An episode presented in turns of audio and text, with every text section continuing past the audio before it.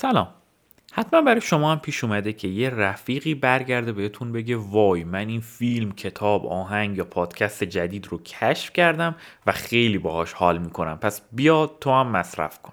خب اینجا بسته به اینکه چقدر روی حرف اون آدم حساب می‌کنید یا اصلا توی حال و هوایی باشید که آماده پذیرش یه کار جدید باشه یا نه ممکنه علکی بگید اوکی میرم سراغش یا اینکه واقعا پاشید و برید اون پیشنهادی که بهتون شده رو انجام بدید.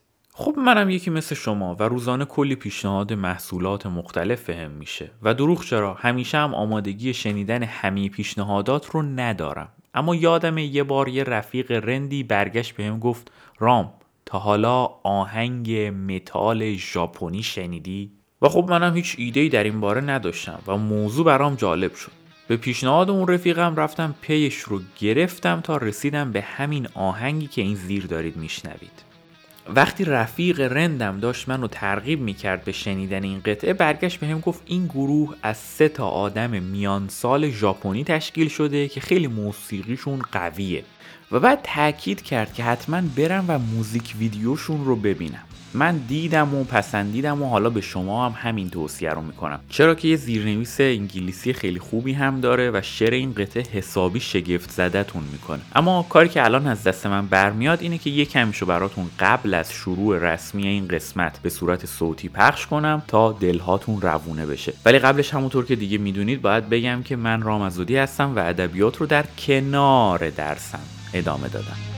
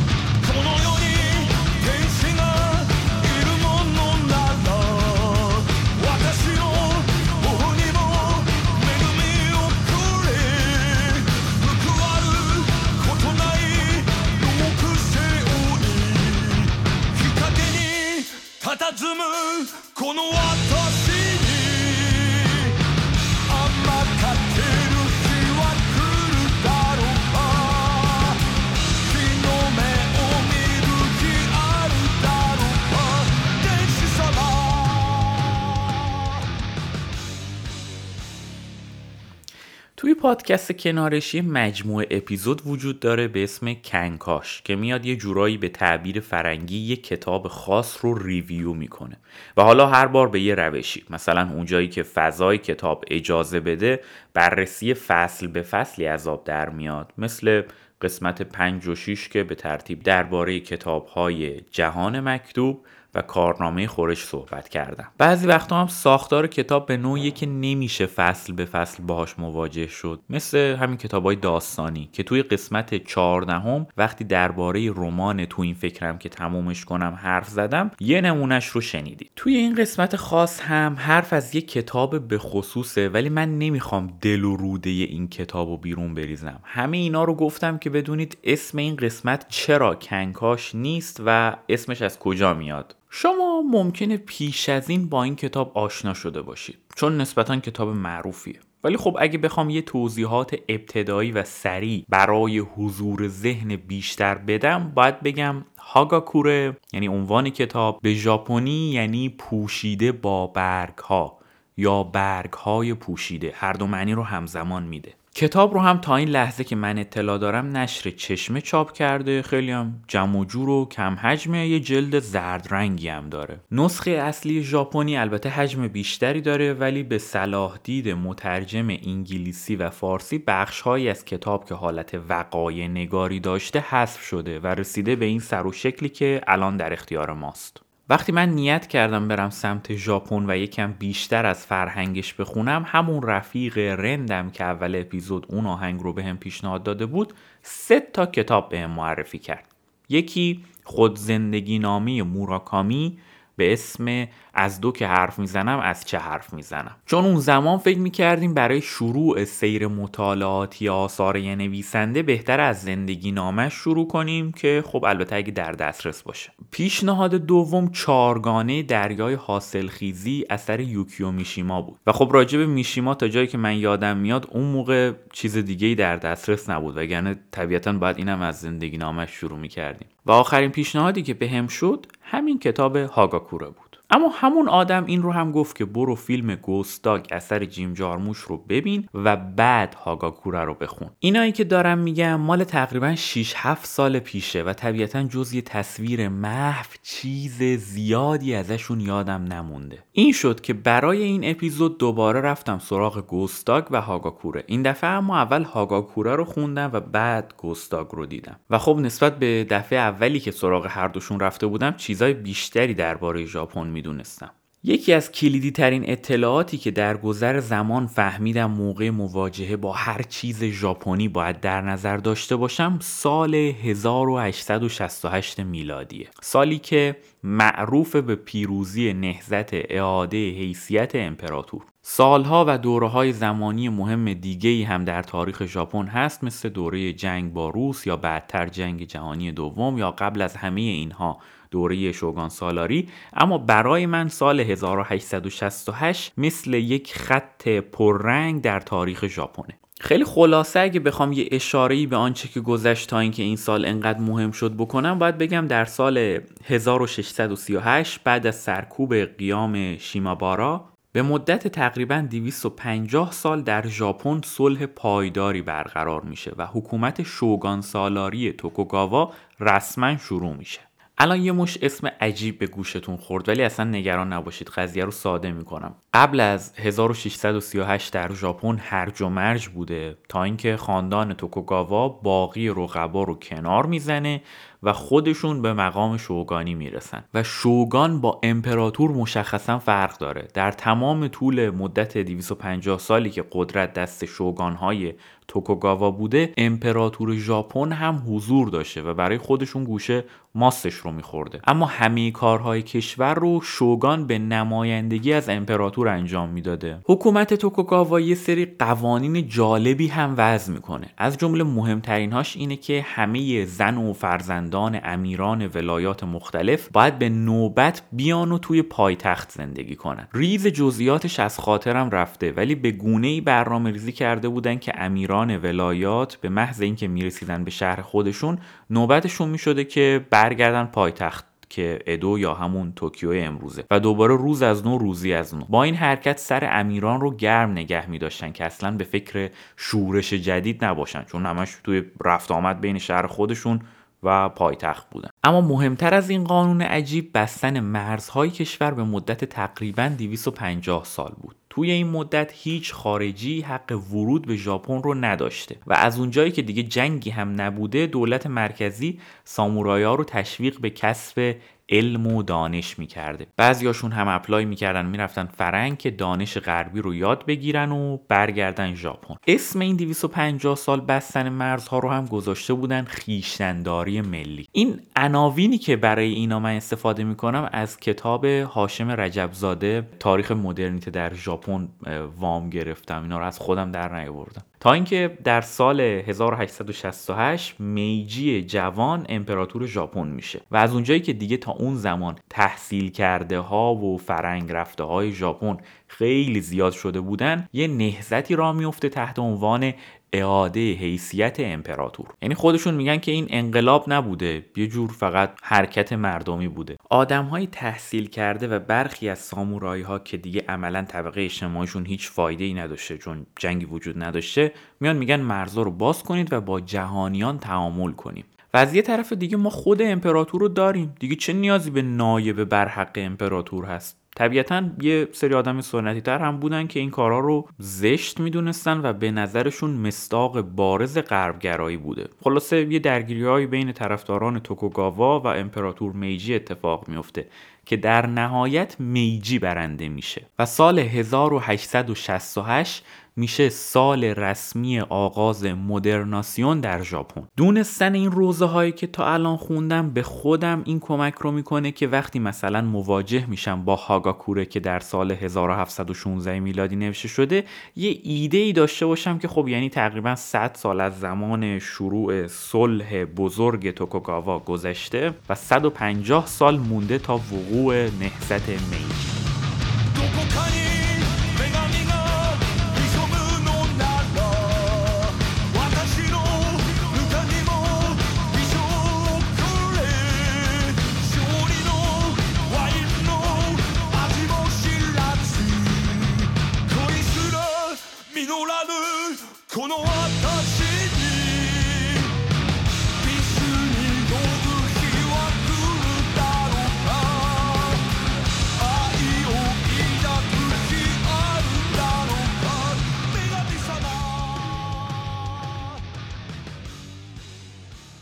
حالا این مسیر که من اومدم جلو برای درک کتاب ممکنه با یه نفر دیگه متفاوت باشه. من توی برخورد اولم با هاگاکوره اینطور به ذهنم رسید که چه جالب این کتاب می‌تونه حکم گلستان سعدی ژاپنیا رو داشته باشه.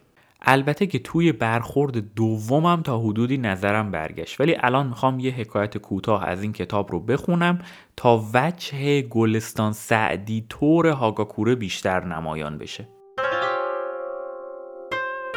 حکایت شخصی سالهای مدید از خدمت خود را در اوساکا گذراند و بعد به زادبوم خیش بازگشت وقتی که در دیوان محلی حضور یافت همگی آزرد خاطر شدند و او را مایه تمسخر قرار دادند چرا که به لحجه کامیگاتا صحبت می کرد. در این خصوص باید گفت وقتی کسی مدت زیادی در منطقه ادو یا کامیگاتا به سر می‌برد بهتر است لحجه بومی و مادری خود را حتی بهتر از حالت معمول به کار بندد. وقتی کسی در مناطق با فرهنگ تر ساکن است طبیعی است که خلق و خوی وی تحت تاثیر آداب و رسوم مختلف قرار گیرد. اما گستاخی و بلاحت است که به آداب و سنن قوم و تبار زادگاه خود به خاری بنگری و آن را دهاتی بخوانی یا حتی کمی مستعد پیروی از آداب و رسوم مناطق دیگر و در فکر کنار گذاشتن آداب و رسوم خود باشی. این حقیقت که شهر و دیاری که در آن پای به جهان گذاشتی نافرهیخته و پر عیب و ایراد است خود گنج بزرگی است. تقلید آداب و سنن دیگران چیزی جز دقلکاری نیست. مردی به شونگاکوی راهب گفت منش فرقه لوتوس سوترا شایسته نیست چون خیلی رعباور است.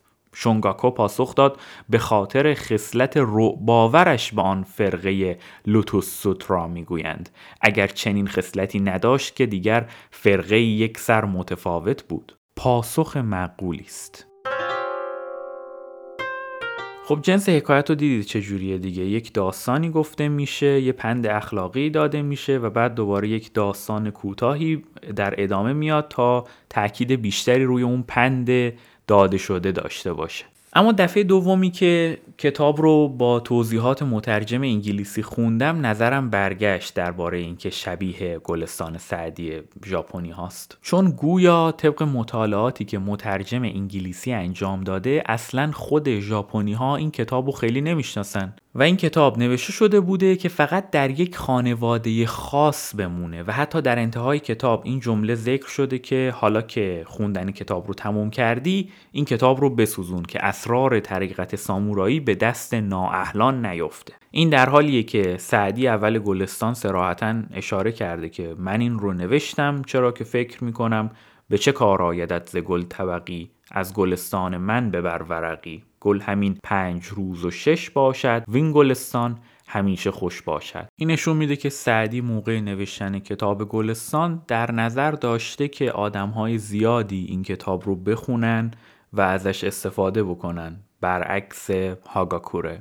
حالا جدای از اون چیزی که من فکر می کردم و اون چیزی که مترجم انگلیسی کتاب در آورده و حتی جدای از اون هدفی که واقعا نویسنده کتاب تو فکرش بوده سر همین هاگاکوره عقیده مترجم فارسی کتاب اینه که این کتابی است درباره اراده. از اون طرف توی فیلم جیم جارموش هم گوستاگ یه جوون سیاه پوست خلافکاره که تحت تاثیر این کتاب یکی از اعضای خانواده مافیایی توی آمریکا رو به عنوان امیر خودش در نظر می‌گیره و خودش رو سامورایی اون آدم فرض می‌کنه. همه این آدم ها یک کتاب رو خوندن و این کتاب رو نویسنده با یک قصد مشخص نوشته.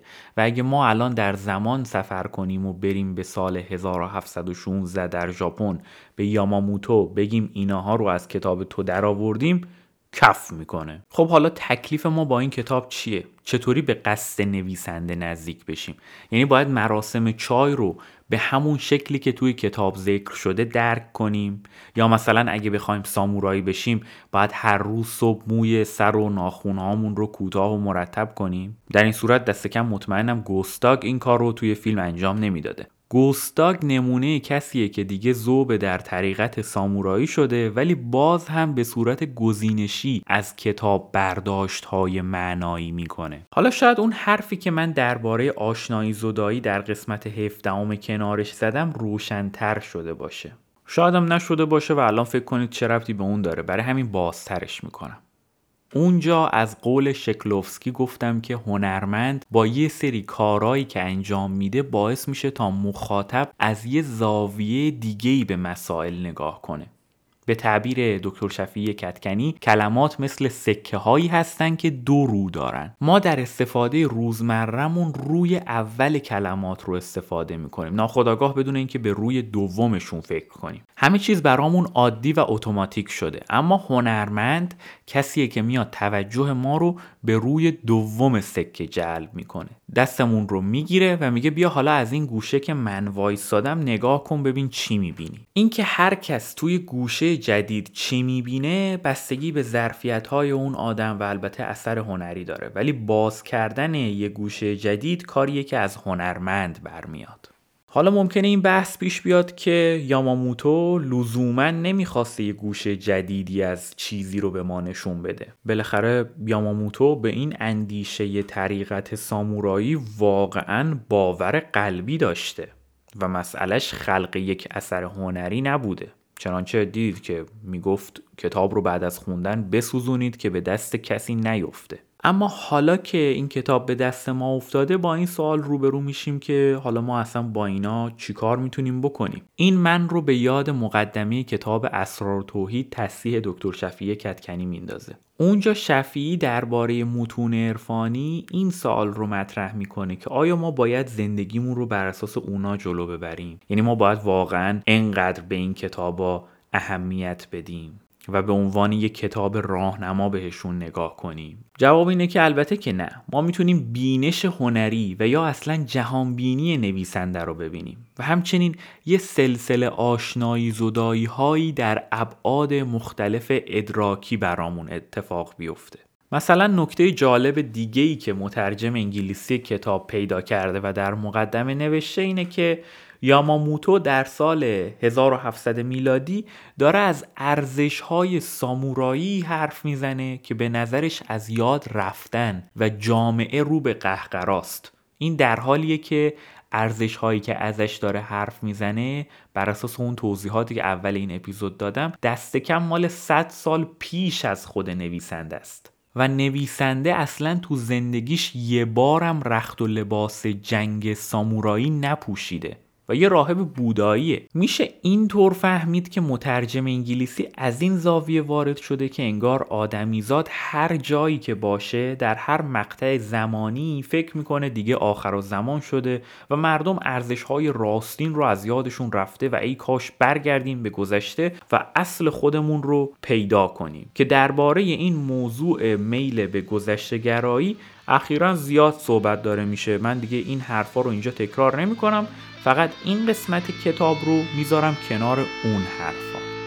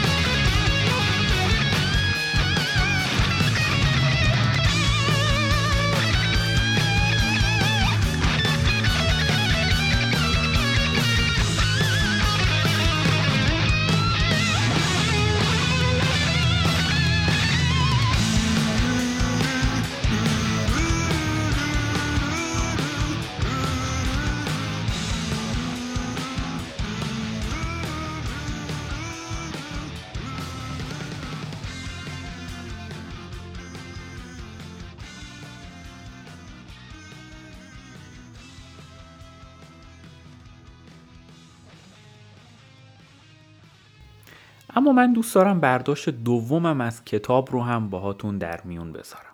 این برداشت دومم در گذر زمان هی سر و شکل کاملتری به خودش گرفته و قضیه دقیقا از اولین صفحات کتاب هاگاکوره شروع میشه. همون ابتدای کتاب یاماموتو برمیگرده غور می‌زنه که بله همه ما معنای راستین طریقت سامورایی یا همون بوشیدو رو از یاد بردیم و بعد میاد لب لباب بوشیدو رو توی چند خط تعریف می‌کنه که من می‌خوام دقیقا از روی همون خطوط بخونم.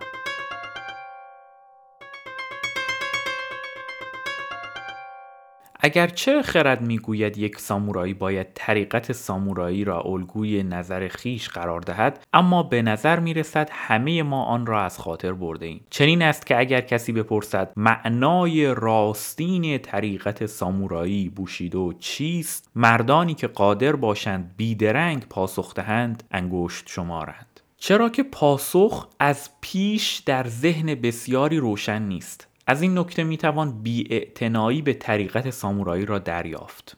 بیشمارند قافلان طریقت سامورایی استوار بر مرگ است. آنگاه که باید بین مرگ و زندگی یکی را انتخاب کنی بیدرنگ مرگ را برگزین. دشوار نیست. مصمم باش و پیش رو.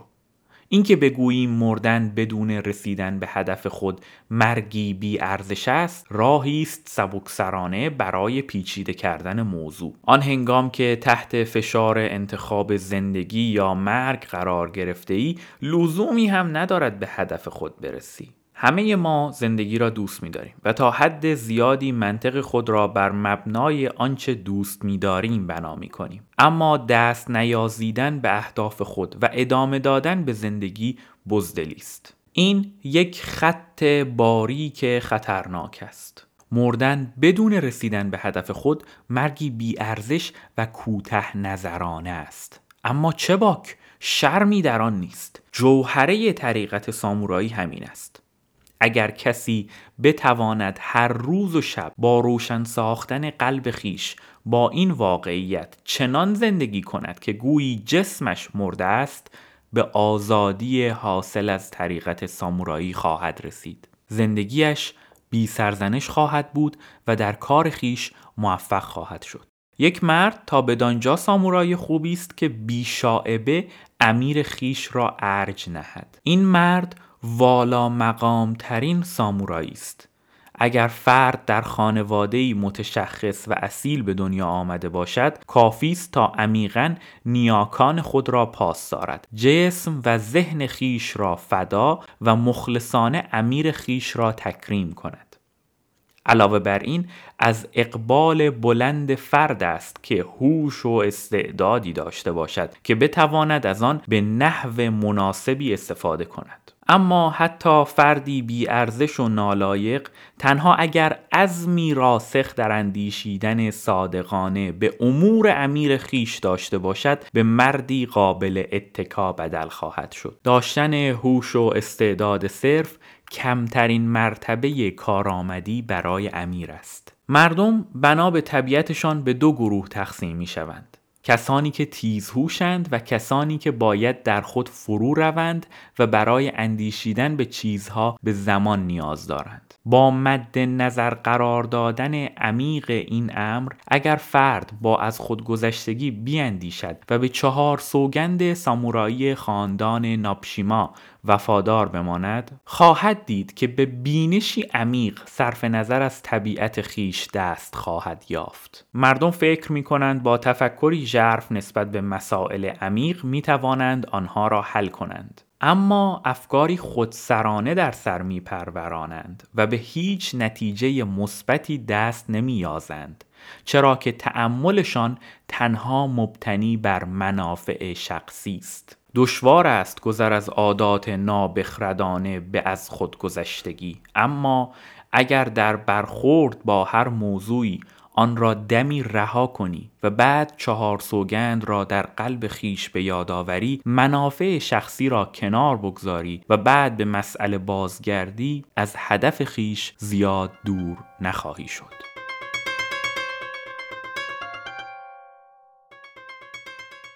تاکید روی سرسپردگی به مقام بالادستی انقدر پیش میره تا جایی می‌رسه که سراحتا میگه طریقت بوشیدو استوار بر مرگه. و اگر در موقعیتی گیر کردید که مجبور شدید بین مرگ و زندگی یکی رو انتخاب کنید بیدرنگ مرگ رو انتخاب کنید. چرا که زندگی کردن به هر قیمتی ارزشش رو نداره. با در نظر آوردن این نکته که بوشیدو اندیشه قدیمی در ژاپن بوده و یاماموتو به تنهایی در سال 1716 این اندیشه رو مطرح نکرده و بلکه فقط یک یادآوری کرده به مردم میشه گفت ریشه های طریقت سامورایی خیلی کهنتر از این حرفاست حالا در دوران میجی که دیگه رسما حمل کاتانا ممنوع اعلام میشه و سامورایی ها موظف میشن که خلع لباس بشن روح بوشیدو کماکان توی جامعه باقی میمونه. من فکر می‌کنم این اندیشه زیربنای از بین رفتن فردیت در جامعه ژاپن شده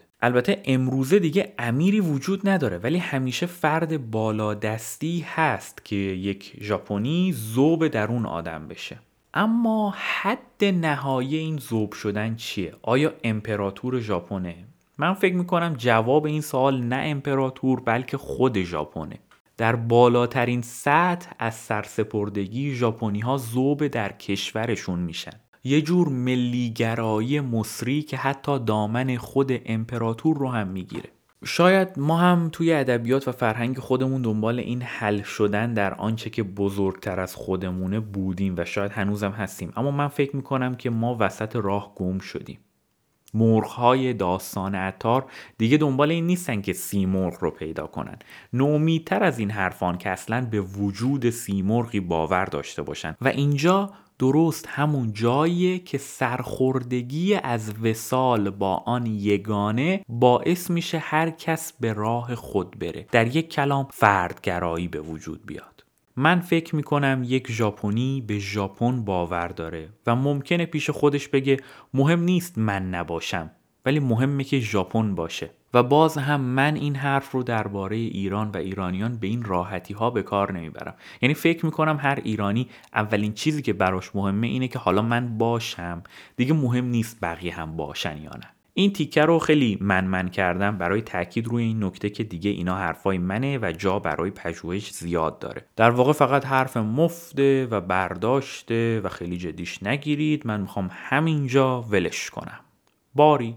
از اون اپیزود تا این اپیزود کسی دونیت نکرده که اسمش رو توی خوب ها بیارم. حالا این آهنگ خداحافظی هم ممکنه اینطور به نظر برسه که برای اون ماجراست. ولی در واقع برای ماجرای قسمت بعدیه که دیگه من بیشتر از این توضیح نمیدم. و خب مثل همیشه مشتی هستید و خداحافظ. ما این مایه اصر و نسب در این جهان گویا زر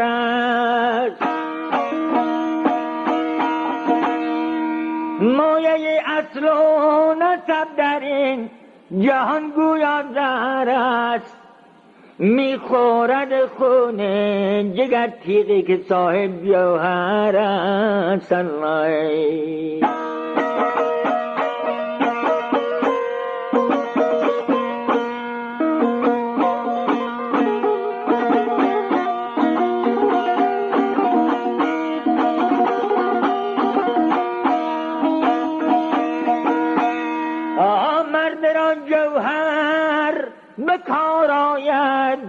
نه خنجر در نیام. ورنه پر ما کیان هر یک به تیزی خنجر است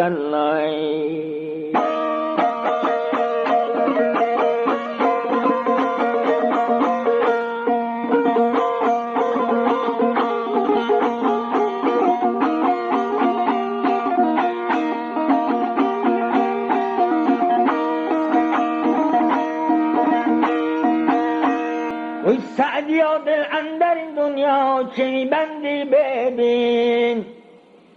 و چشم خود برهم زنی خشت لحد زیر سر سنای